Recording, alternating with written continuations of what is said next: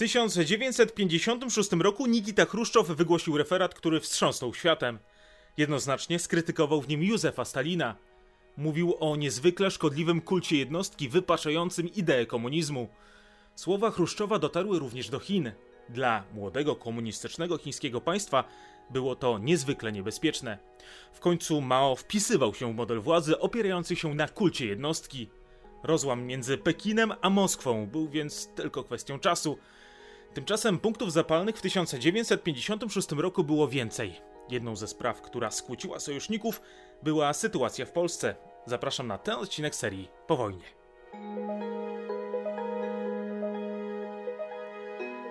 Referat Nikity Chruszczowa doprowadził w wielu krajach bloku wschodniego do przemian politycznych. Część partyjnych elit odebrała go pozytywnie. Oznaczał bowiem nowe polityczne otwarcie.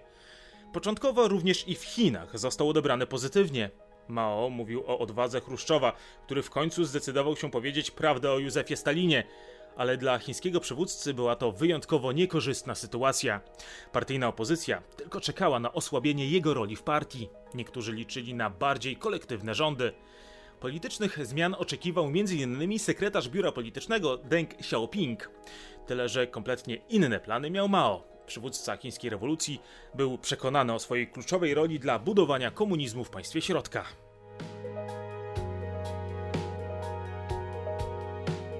Równocześnie Mao starał się wykorzystać zaistniałą sytuację, chcąc przyłączyć do Chin Mongolię. Zaproponował wysłanie do tego kraju 300 tysięcy chińskich robotników, którzy mieli pomóc w zagospodarowaniu ogromnych przestrzeni. Jednak zarówno mongolskie, jak i radzieckie władze nie zgodziły się na ten krok.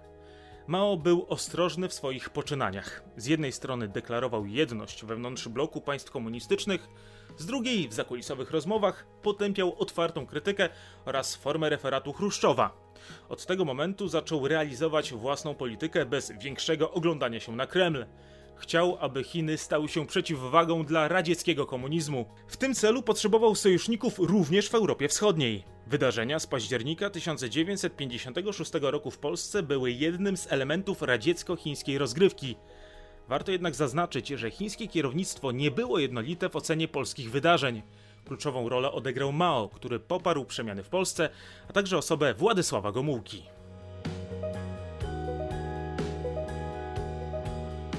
Zacznijmy jednak od początku. We wrześniu 1956 roku w Chinach odbywał się ósmy zjazd Komunistycznej Partii Chin. W obradach wzięła udział również polska delegacja, na czele której stał szef Polskiej Zjednoczonej Partii Robotniczej Edward Ochab, czyli najważniejszy ówcześnie człowiek w Polskiej Rzeczypospolitej Ludowej. Chińczycy odnosili się do niego oraz pozostałych Polaków z dużą sympatią, okazywali pełne zaufanie. Miało to niezwykle ważne znaczenie w kontekście faktu, że zjazd odbywał się już po krwawych wydarzeniach poznańskich z czerwca 1956 roku. Tymczasem zaledwie kilka tygodni później, po opuszczeniu przez Ochaba Pekinu, w Polsce doszło do politycznego przewrotu. Do ścisłego kierownictwa partyjnego powrócił Władysław Gomułka, były sekretarz generalny Polskiej Partii Robotniczej, który kilka lat wcześniej został, zgodnie z wolą Stalina, oskarżony o odchylenie prawicowo-nacjonalistyczne. Chińczycy początkowo opierali się wyłącznie na radzieckich komunikatach w tej sprawie. Moskwa przedstawiała Chińczykom Gomułkę jako prawicowca, który uzurpuje sobie prawo do przejęcia władzy w Polsce i chce wymówić posłuszeństwo Moskwie. Kreml twierdził, że nowy polityczny lider Polaków chce wycofać radzieckie wojska ze swojego kraju.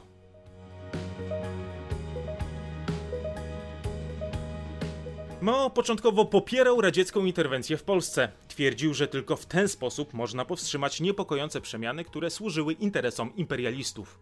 Formalnie wyartykułował to radzieckiemu ambasadorowi w Pekinie 20 października 1956 roku.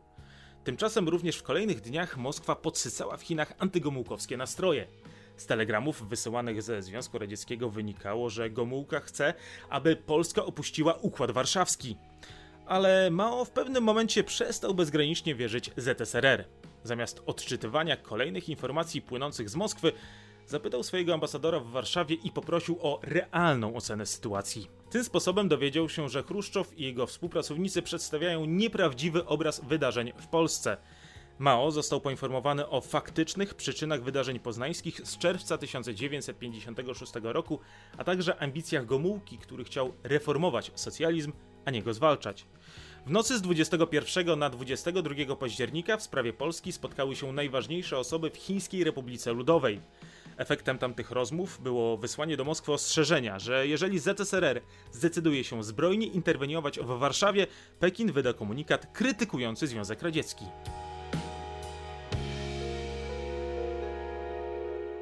23 października 1956 roku chińska delegacja z Deng Xiaopingiem spotkała się z przedstawicielami KPZR na Kremlu.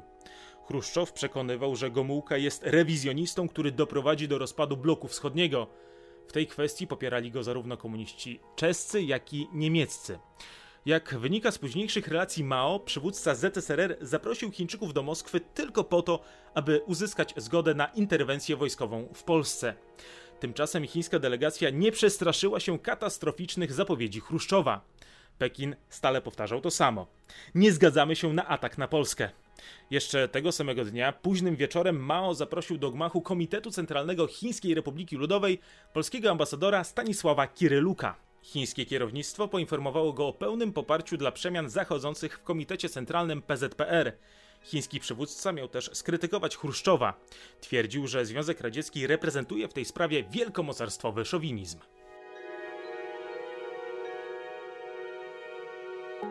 Tych słów poparcia dla sprawy polskiej było w Pekinie więcej. Członek biura politycznego KCPZPR Mieczysław Marzec, który kończył w tym czasie swoją kilkudniową wizytę w państwie środka, usłyszał tuż przed wejściem do samolotu od jednego z chińskich marszałków, że Chiny w pełni popierają polskich komunistów na czele z Gomułką. Warszawa wiedziała więc o wsparciu ze strony Chin, stąd też mogła liczyć na to, że Związek Radziecki jednak nie zdecyduje się na interwencję w Polsce. Mao w rozmowach ze współpracownikami mówił, że propozycja radzieckiej interwencji ze strony Chruszczowa była nie tylko błędna, ale też bezczelna. Wydarzenia październikowe wywołały pierwszy tak wyraźny rozdźwięk między stroną radziecką i chińską. W zasadzie po raz pierwszy Pekin wpłynął na decyzję polityczną Kremla. Sytuacja z 1956 roku łamała dotychczasowy monopol na prawdę i dogmat nieomylności KPZR. Rozwiązanie sprawy polskiej zgodnie z wolą Chińczyków doprowadziło do nowego otwarcia w relacjach chińsko-radzieckich. Moskwa od tego momentu musiała liczyć się z opinią Chińczyków nie tylko w Azji, ale też w innych rejonach świata. ZSRR uważniej zaczął przyglądać się relacjom z poszczególnymi państwami bloku wschodniego. 30 października 1956 roku w Moskwie ogłoszona została deklaracja rządu Związku Radzieckiego o podstawach rozwoju oraz dalszego umacniania przyjaźni i współpracy Związku Radzieckiego z innymi państwami socjalistycznymi. W deklaracji Kreml przyznawał się do naruszeń, jakie miały miejsce w przeszłości. Dokument powstał z inspiracji Pekinu. Dzięki niemu Mao uzyskał wpływ na kształt układu politycznego w Europie Wschodniej. Zresztą nie tylko sprawa polska była w radziecko-chińskich relacjach problematyczna. Również kwestia rewolucji na Węgrzech była elementem ówczesnych sporów między Pekinem a Moskwą. W zasadzie przez cały październik 1956 roku Chińczycy nakłaniali radzieckie władze do zaniechania interwencji w Budapeszcie oraz poszukiwania pokojowego rozwiązania problemu. Jednak w tej sprawie Chruszczow ostatecznie nie posłuchał się chińskich sojuszników. Węgierskie powstanie zostało krwawo stłumione przez radzieckich żołnierzy. Chińczycy sprzeciwili się przemianom na Węgrzech dopiero w momencie, gdy Budapeszt ogłosił plany opuszczenia Układu Warszawskiego. Dla dogmatycznego Mao oznaczało to zdradę, która zasługuje na potępienie. Jednocześnie sytuacja na Węgrzech miała wpływ na odbiór wydarzeń w Polsce. W przypadku wydarzeń październikowych Gomułka nigdy nie zapowiedział wystąpienia ze struktur Układu Warszawskiego. Była to wyłącznie wewnętrzna rozgrywka partyjna, która miała ratować tak zwane zdobycze socjalizmu w Polsce. Mao doskonale to zrozumiał po skontaktowaniu się ze swoim ambasadorem. Nie traktował Polaków jak kontrrewolucjonistów ale choć po wydarzeniach październikowych otrzymał zaproszenie do Polski, to ostatecznie wstrzymał się z wyjazdem. Zdawał sobie sprawę z nastrojów panujących w Warszawie. Istniało realne zagrożenie, że jego przybycie do polskiej stolicy stanie się okazją do antyradzieckich manifestacji. Mao, choć nie popierał Moskwy, nie chciał rozdźwięku wewnątrz bloku komunistycznego. Chciał równowagi sił w walce z imperialistami. Związek Radziecki był mu więc niezwykle potrzebny. Choć mało popierał Gomułkę, to podczas zamkniętych spotkań chińskiego kierownictwa straszył współpracowników wydarzeniami w Polsce oraz na Węgrzech. Uważał, że zbyt duża swoboda doprowadzi do kolejnych kontrrewolucji. W ten sposób usprawiedliwiał chińskie represje wobec opozycji i osób sprzeciwiających się chińskiemu modelowi władzy. Tym bardziej, że do prób obalenia dotychczasowego ładu politycznego dochodziło nie tylko w Europie. Również w Korei Północnej grupa przeciwników Kim Il-sena, zainspirowana nową polityką Moskwy, podjęła próbę obalenia koreańskiego dyktatora. 29 grudnia 1956 roku Mao opublikował memoriał polityczny zatytułowany Jeszcze raz o historycznym doświadczeniu dyktatury proletariatu. Był to ogólnodostępny tekst, w którym różnice między Moskwą a Pekinem zostały bardzo wyraźnie zarysowane.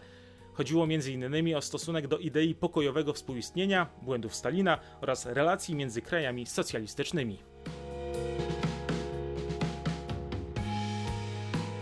Strona polska wierzyła, że znalazła w Chinach sojusznika, który pozwoli ekipie Gomułki bardziej niezależnie od Moskwy zarządzać Polską Rzeczpospolitą Ludową. Tymczasem Chińczycy nie traktowali Polaków jak równorzędnych partnerów. Polska była elementem większej politycznej układanki. Rozdźwięk z Moskwą mógłby doprowadzić do podziałów wewnątrz bloku wschodniego, co wzmocniłoby pozycję Stanów Zjednoczonych. Dlatego kiedy w 1957 roku premier Zhou Enlai przyjechał do Warszawy, unikał wygłaszania deklaracji, które mogłyby rozbudzić antyradzieckie nastroje w Polsce. Jednocześnie to Chruszczow był jednym z pomysłodawców chińskiej wizyty w polskiej stolicy. W ten sposób chciał uspokoić Polaków. Bezsprzecznie chiński premier występował wtedy w interesie Związku Radzieckiego, a nie jako sojusznik Gomułki w sporze z Kremlem.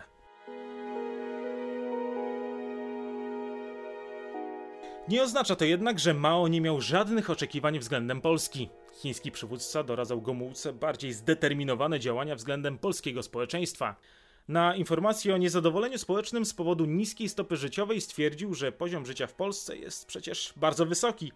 Argumentował to tym, że Polacy spożywają nawet 3000 kalorii dziennie, podczas gdy jego zdaniem do przeżycia wystarczy 1,5 tysiąca. Remedium na problemy i pretensje Polaków miało być wzmocnienie działań propagandowych. Gomułka z pewną rezerwą słuchał wtedy rad swojego chińskiego odpowiednika. Oficjalnie polskie władze otwarcie deklarowały swoją przyjaźń z Chinami. Premier Józef Cyrankiewicz mówił o Chińskiej Republice Ludowej jako o wielkim mocarstwie odgrywającym niezwykle ważną rolę w światowej polityce.